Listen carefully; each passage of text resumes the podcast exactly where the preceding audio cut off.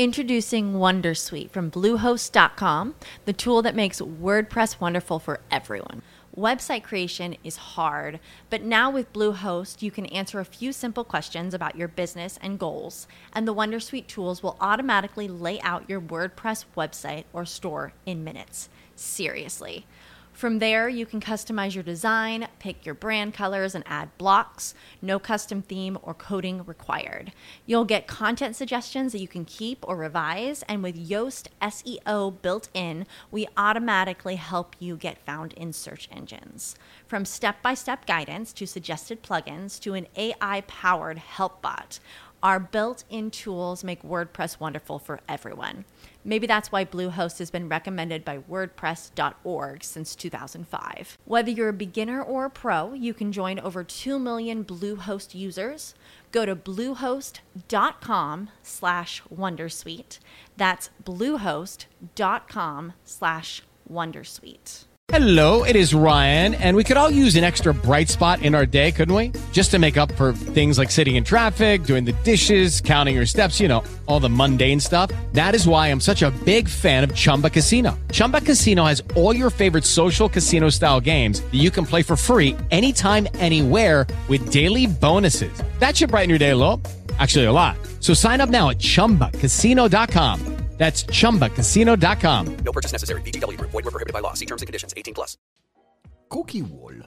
Se siete passati in uno dei siti dei principali giornati online, vi siete imbattuti ultimamente in uno strano banner. Un banner che vi chiede di accettare i cookie oppure di abbonarvi. Aspetta un secondo però, non era sempre stato così. Prima c'era un'opzione che diceva continua senza cookie e sembra essere sparita. Non puoi continuare senza cookie, puoi semplicemente o accettare i cookie o abbonarti. Questa cosa è esplosa negli ultimi giorni, dopo che le testate come Repubblica, Il Fatto Quotidiano e molti altri hanno attivato questa nuova modalità, che si chiama cookie wall. Un cookie wall è una pratica di profilazione in cambio di servizi, che tratta i vostri dati personali come fossero una merce di scambio, attribuendogli un valore monetario preciso, quello dell'abbonamento o del solo articolo, magari un solo euro.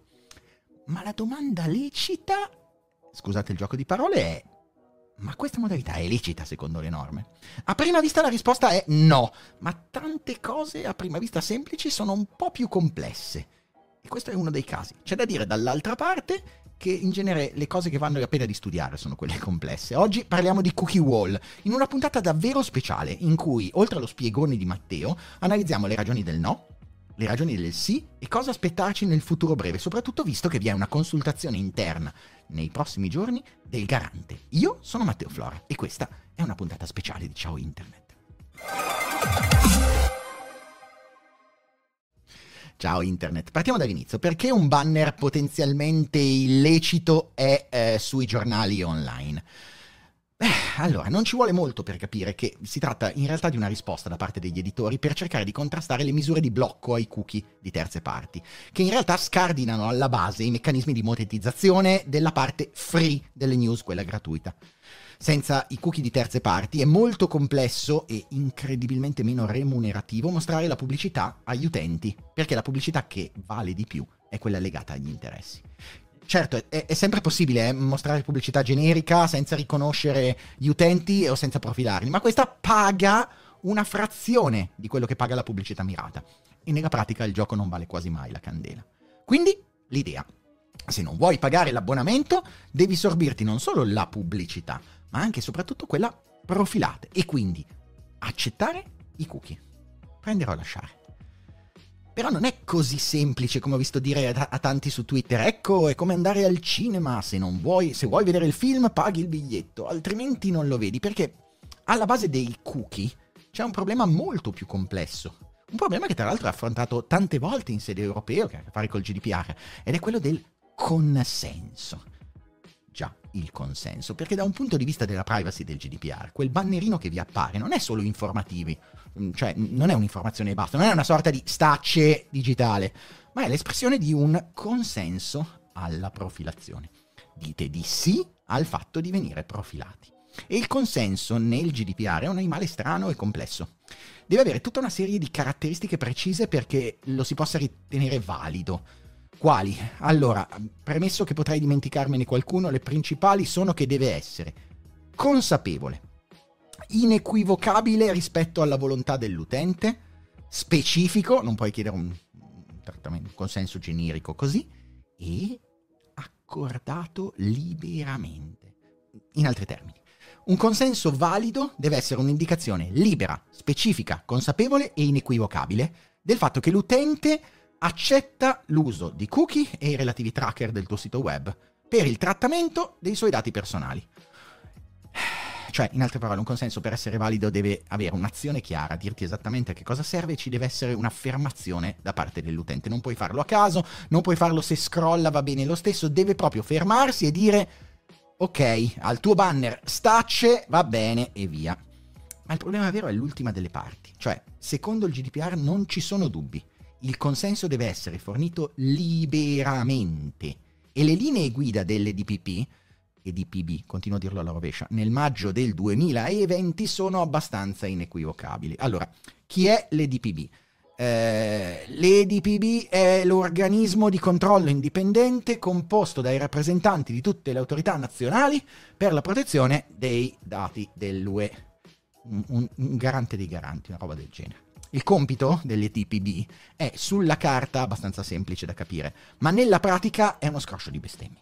Eh, infatti deve garantire un'applicazione coerente del GDPR e della direttiva e privacy all'interno della UE, emanando una serie di linee guida che devono indirizzare le autorità nazionali, i singoli garanti per la protezione dei dati, verso un'applicazione che sia coerente, perché siamo in Europa, siamo tutti assieme e dobbiamo avere più o meno le stesse regole.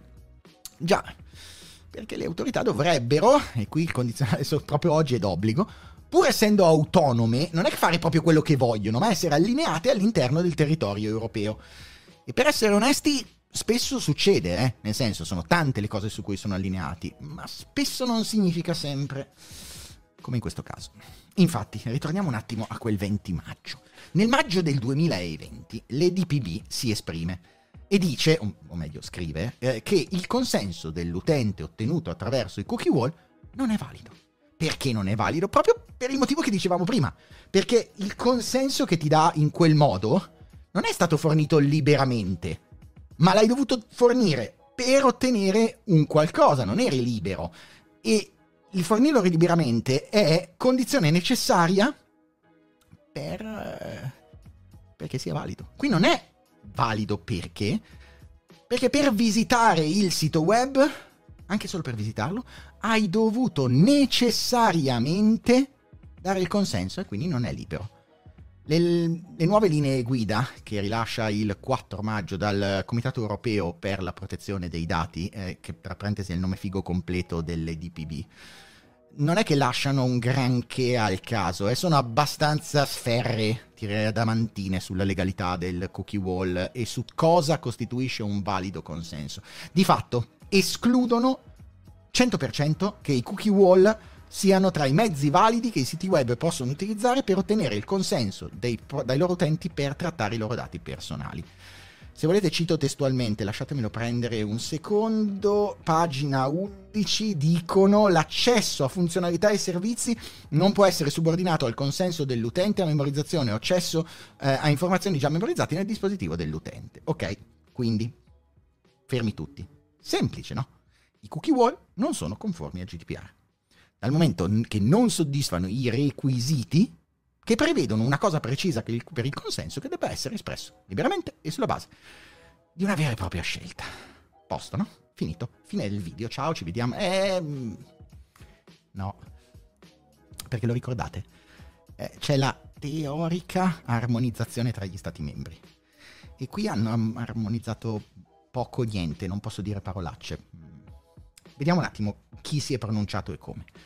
Eh, credo che i primi, o più o meno lì, sono stati i Paesi Bassi, che nella primavera del 2019 ha stabilito che i cookie wall eh, violano il GDPR perché i, i, visitatori di un sito web devono poter esprimere il consenso liberamente, senza essere costretti, bla bla bla bla bla, quello che vi avevo detto.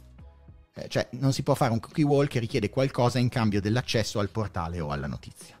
Eh, l'autorità olandese riassume tutto questo concludendo che ogni situazione in cui c'è nella pratica un prendere o lasciare, lo stacce di prima, eh, per gli utenti è da escludere. Nella pratica i siti web non sono autorizzati a negare l'accesso agli utenti che decidono di non acconsentire ai cookie ai tracker. Attenzione, non significa che devono dare tutti i contenuti gratuiti, eh, possono avere un paywall, ma non possono mettere come condizione o cookie o non lo vedi. Più o meno lì, cioè più o meno allo stesso modo, il Regno Unito che gli è andato in coda.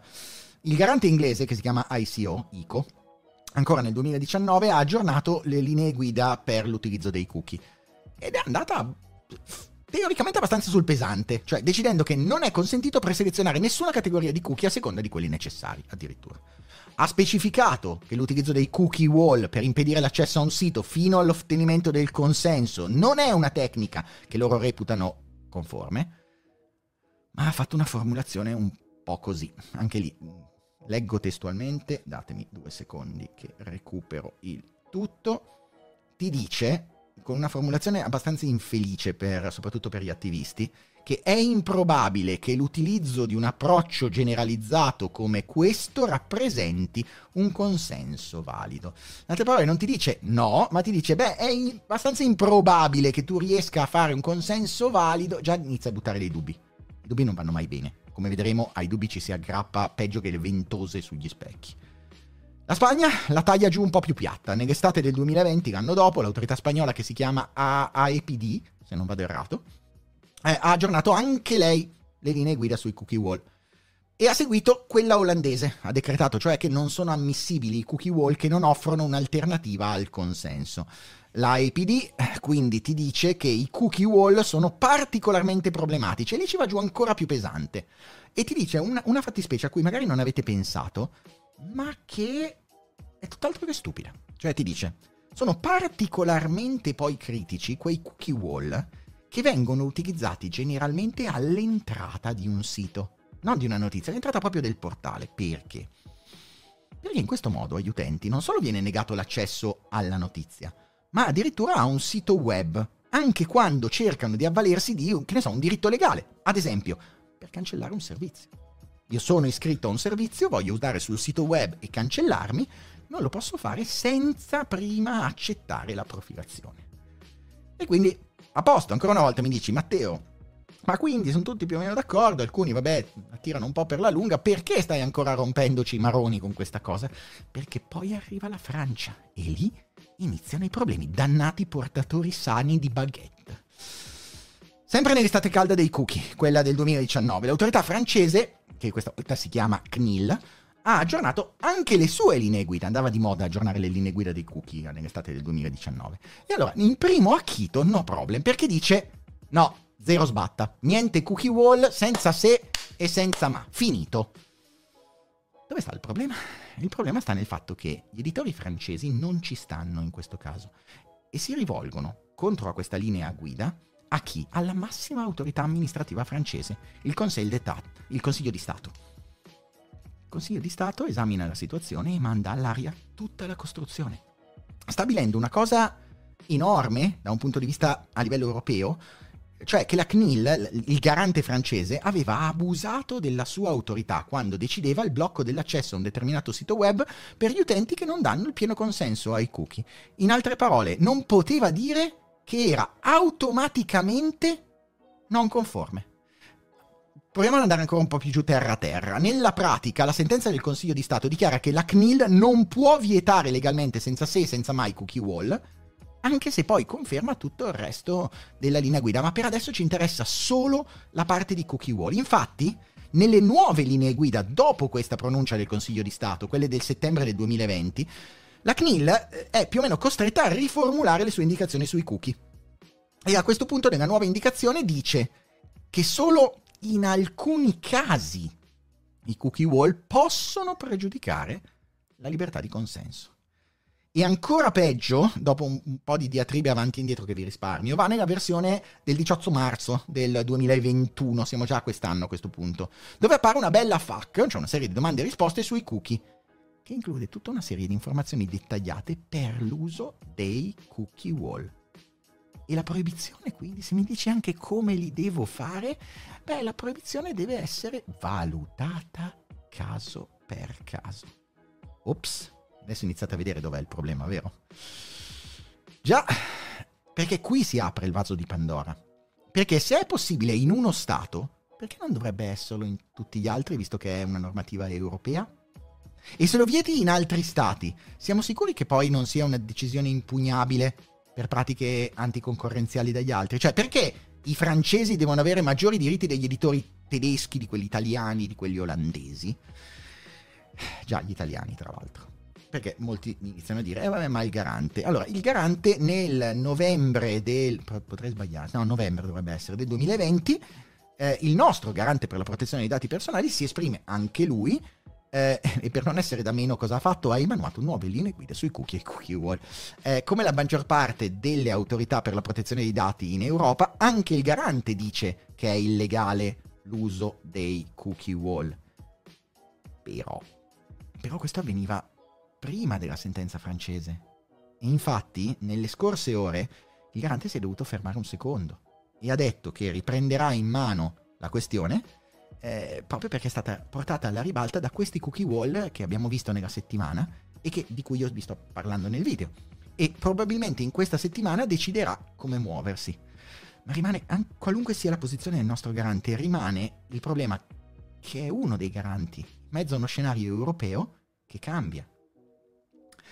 Comunque, basta sentire parlare me. Eh, per capire un po' meglio le posizioni di chi dice sì e chi dice no, ho fatto una cosa carina secondo me. Ho preso due avvocati specializzati nel tema, uno a favore e uno contro. E ho chiesto a loro di dirvi le ragioni per il sì e per il no. Il primo è un amico, è l'avvocato Giovanni Maria Riccio, a cui ho chiesto molto tranquillamente, eh, Giovanni, quali sono le ragioni del sì? Ed eccovi che cosa mi ha risposto. Buonasera a te, buonasera ai tuoi ascoltatori.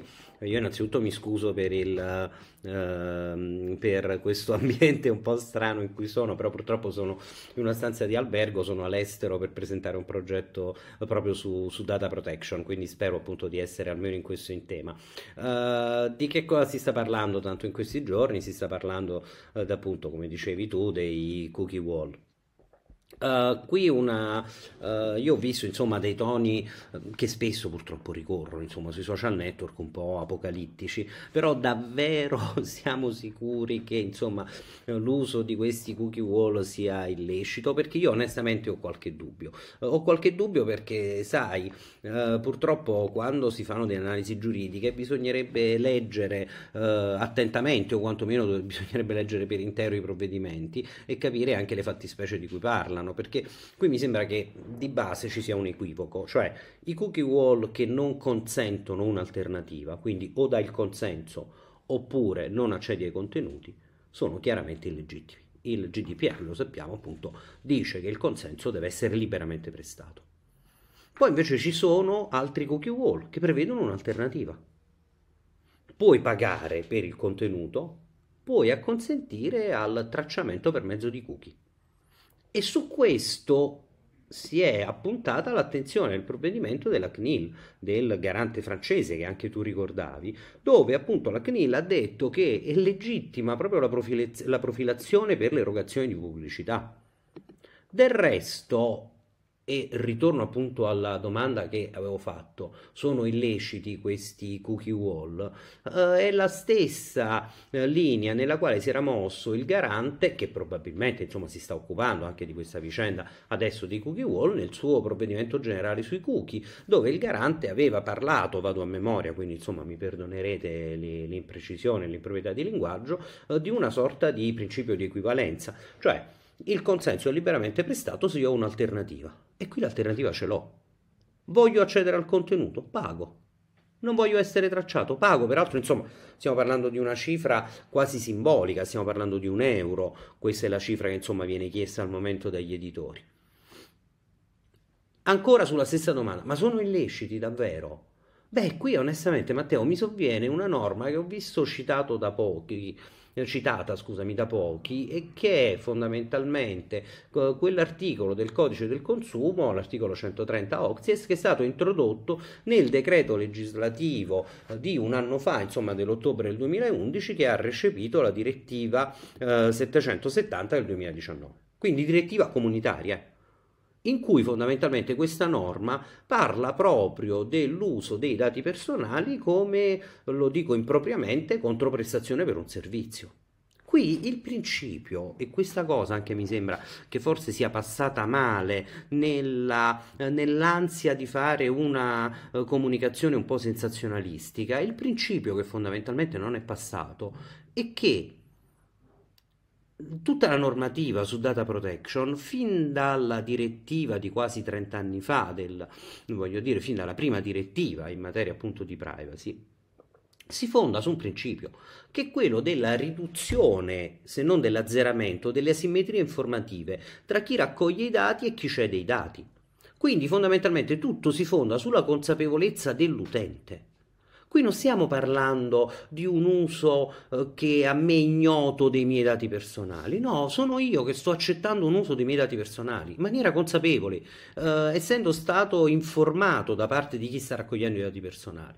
E guardate che questo è quello che ha sempre chiesto la legislazione in materia di data protection, uh, fin da appunto da quando è stato inserito l'obbligo di informativa. L'obbligo di informativa ha appunto questa funzione, cioè quella di andare a, andare a bilanciare le posizioni da un punto di vista delle conoscenze, appunto da un punto di vista della simmetria informativa, tra chi raccoglie i dati e chi cede i dati. Cioè non siamo di fronte a nessuna uh, rivoluzione copernicana. Qui onestamente io piuttosto appunterei l'attenzione su tre aspetti. Primo aspetto, abbiamo una normativa comunitaria, normativa unica, e assistiamo troppo spesso a delle fughe in avanti delle autorità di controllo, cioè dei vari garanti nazionali.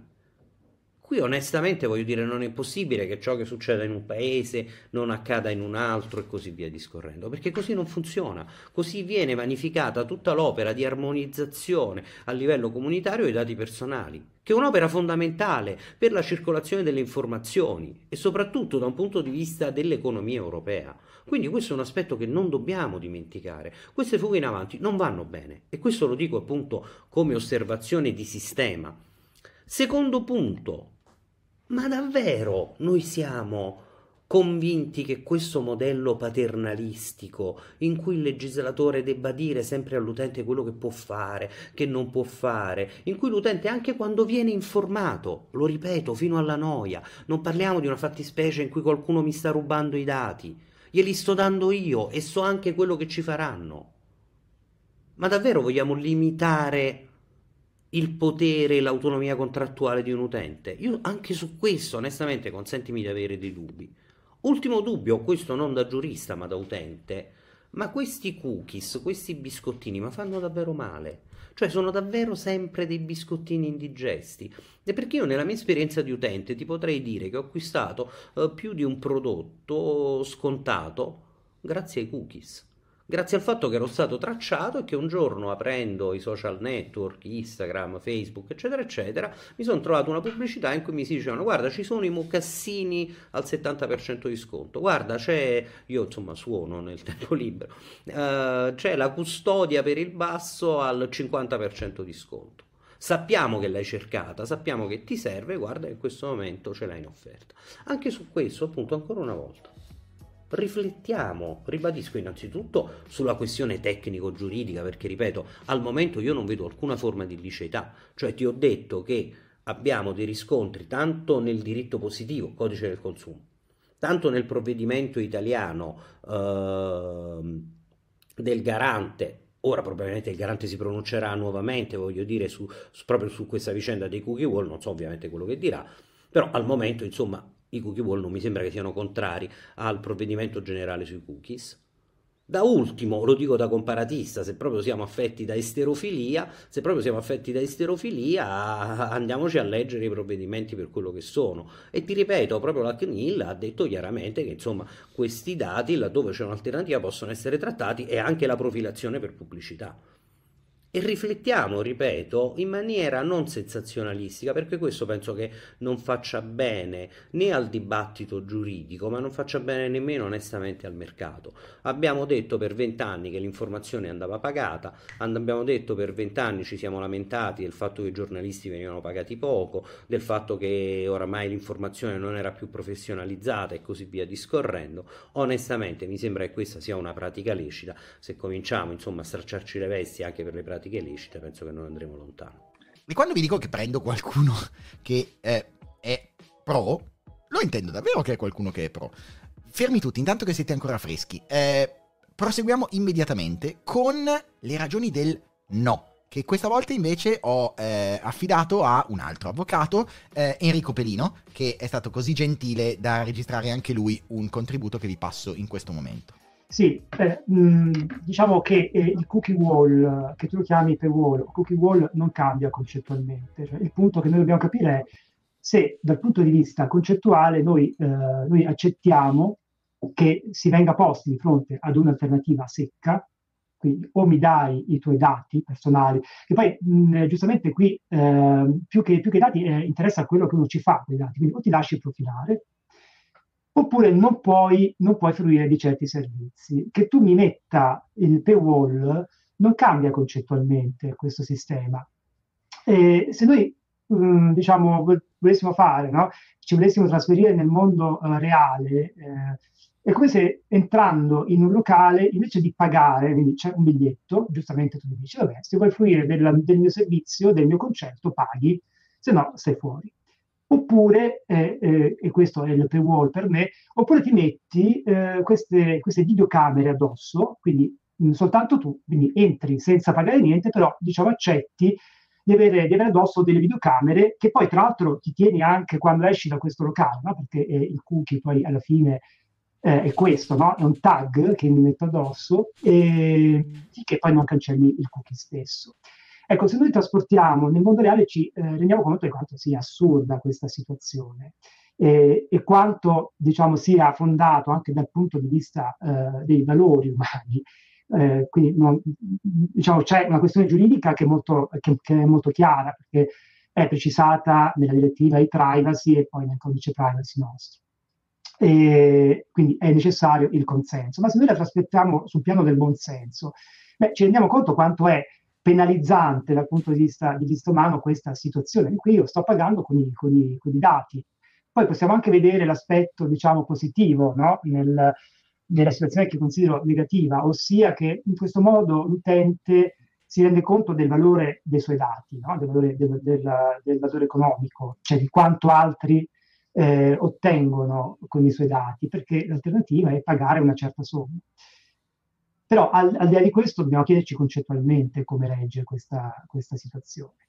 Eh, tra l'altro nel, nel, nel, caso applicativo, nei casi applicativi nostri italiani, eh, ci troviamo con delle situazioni che sono, che sono estreme, no? mentre eh, il CNIL faceva riferimento ad un'alternativa, cioè non, non mi dai dati, mi dai qualcosa in moneta, ma un'alternativa eh, ragionevole. E qui invece si chiede addirittura l'abbonamento intero, quindi voglio dire c'è una, c'è una sproporzione chiarissima. Tra l'altro per fare l'abbonamento ho bisogno di dare delle, delle informazioni ulteriori, quindi di cedere altri, altri, dati, certo non per la finalità di profilazione, per carità, però è una situazione diciamo, eh, che, mi, che, mi, pare molto molto eh, sbilanciata.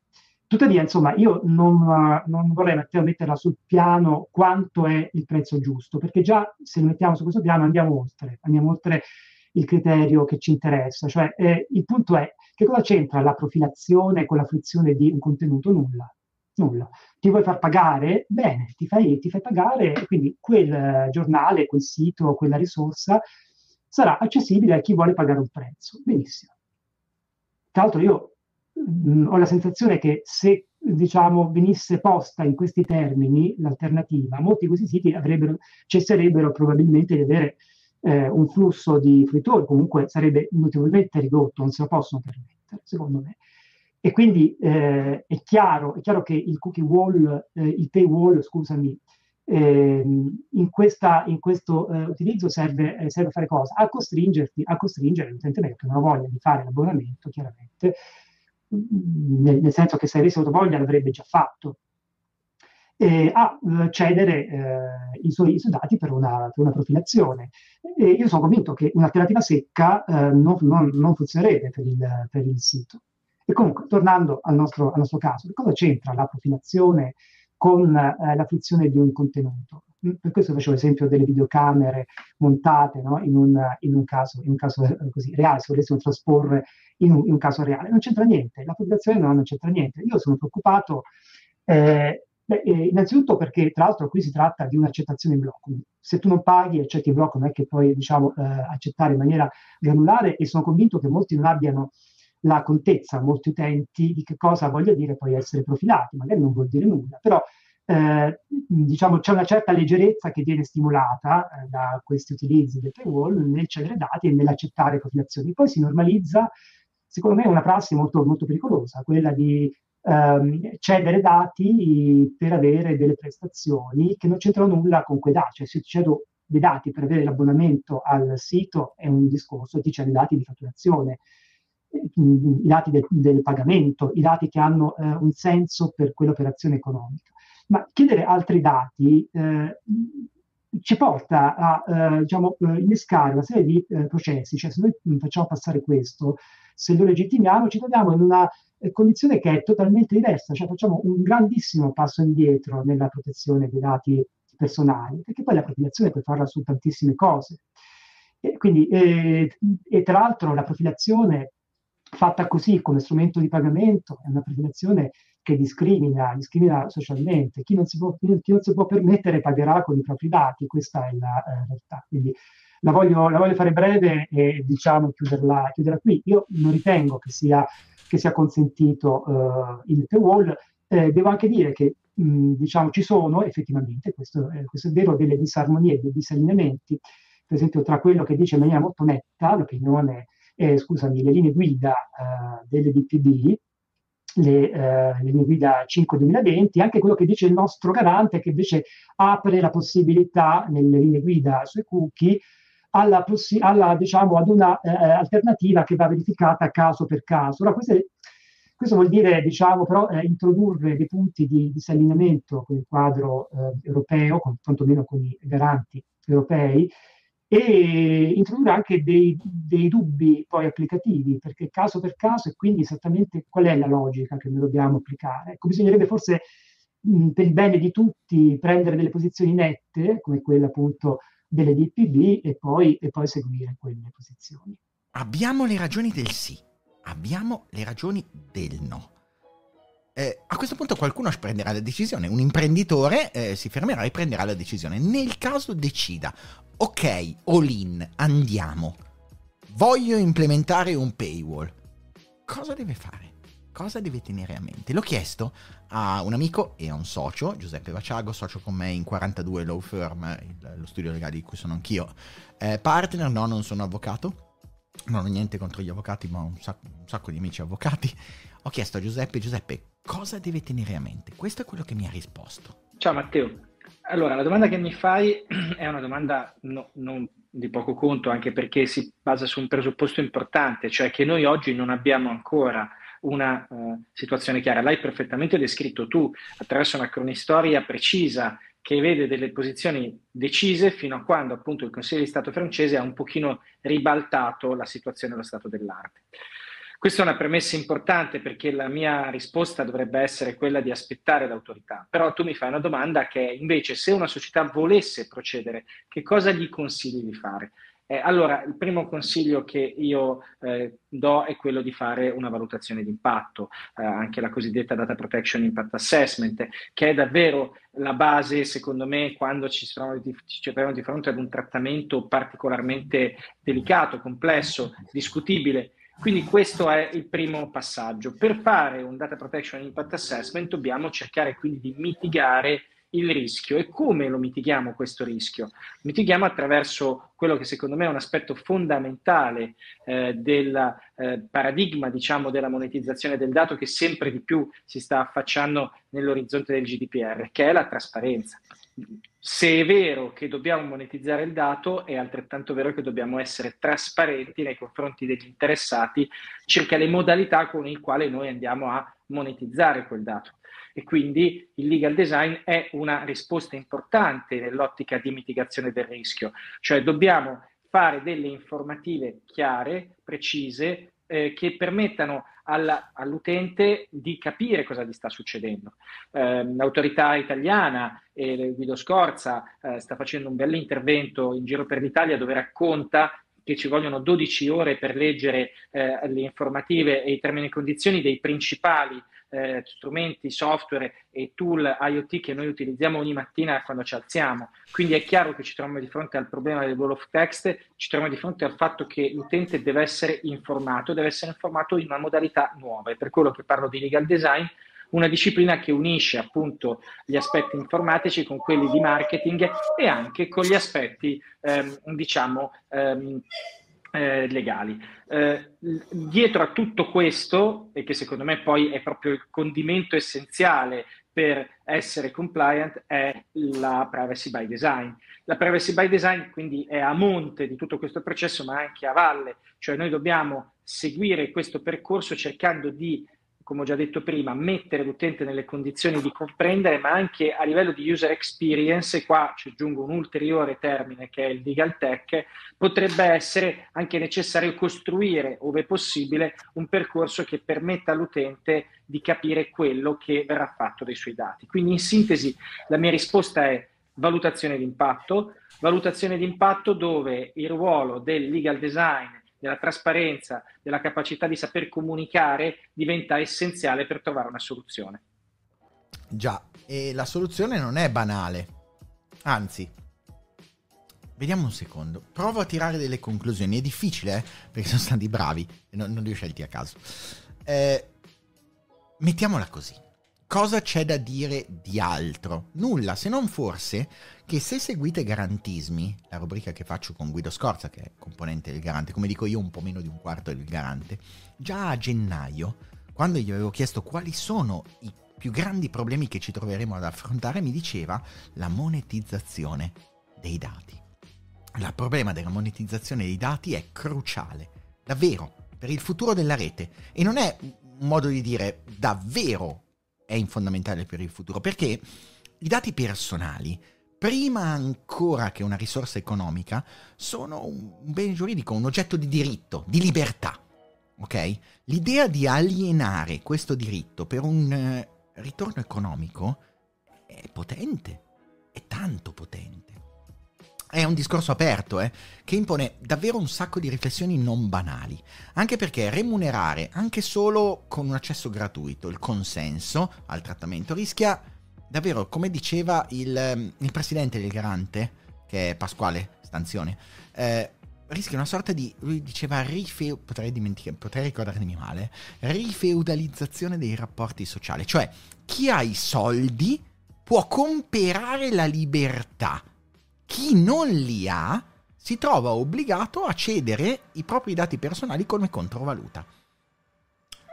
O forse dall'altra parte, ne dicevano, ne parlavano prima anche anche gli ospiti, potrebbe essere un'opportunità. Il dare un valore concreto e economico ai dati personali. E magari il dargli un valore economico potrebbe al contrario farceli apprezzare di più. E fare in modo che finalmente eh, ci possiamo fermare e considerare di più il dato di quanto facciamo ora. Non ho una soluzione Volevo solo raccontarvi tutte queste cose e raccontarvi quanto complesse sono ogni tanto delle risposte che sembrano semplici. È possibile? Sì o no? Alle volte è un po' più complesso. Spero di avervi raccontato, non avervi dato una soluzione, non volevo darvi una soluzione, ma avervi raccontato la bellezza di questa complessità.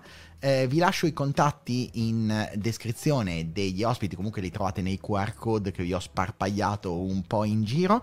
Fatemi sapere la vostra e commentate qui sotto, condividete questo video per aprire ancora di più il dibattito e la conversazione. Mi aspetto che tanti siano d'accordo o non d'accordo con gli ospiti. Mi spero, spero solo che siate grati agli ospiti che hanno eh, davvero dato un po' del loro tempo a un progetto editoriale come questo fatto di corsa, perché stamattina, pardon, voi lo vedrete il 19 mattina, stamattina vi sto dicendo, la mattina del 18 sto registrando alle 20 di sera, eh, non esisteva ancora, eh, io sono Matteo Flora, vi faccio compagnia parlando di come la rete ci cambia. Se non vi siete ancora iscritti, questo potrebbe essere il momento giusto per farlo. La conversazione continua poi nel gruppo Telegram e come sempre, e anche questa volta, grazie mille per avermi ascoltato. Ed estate parati.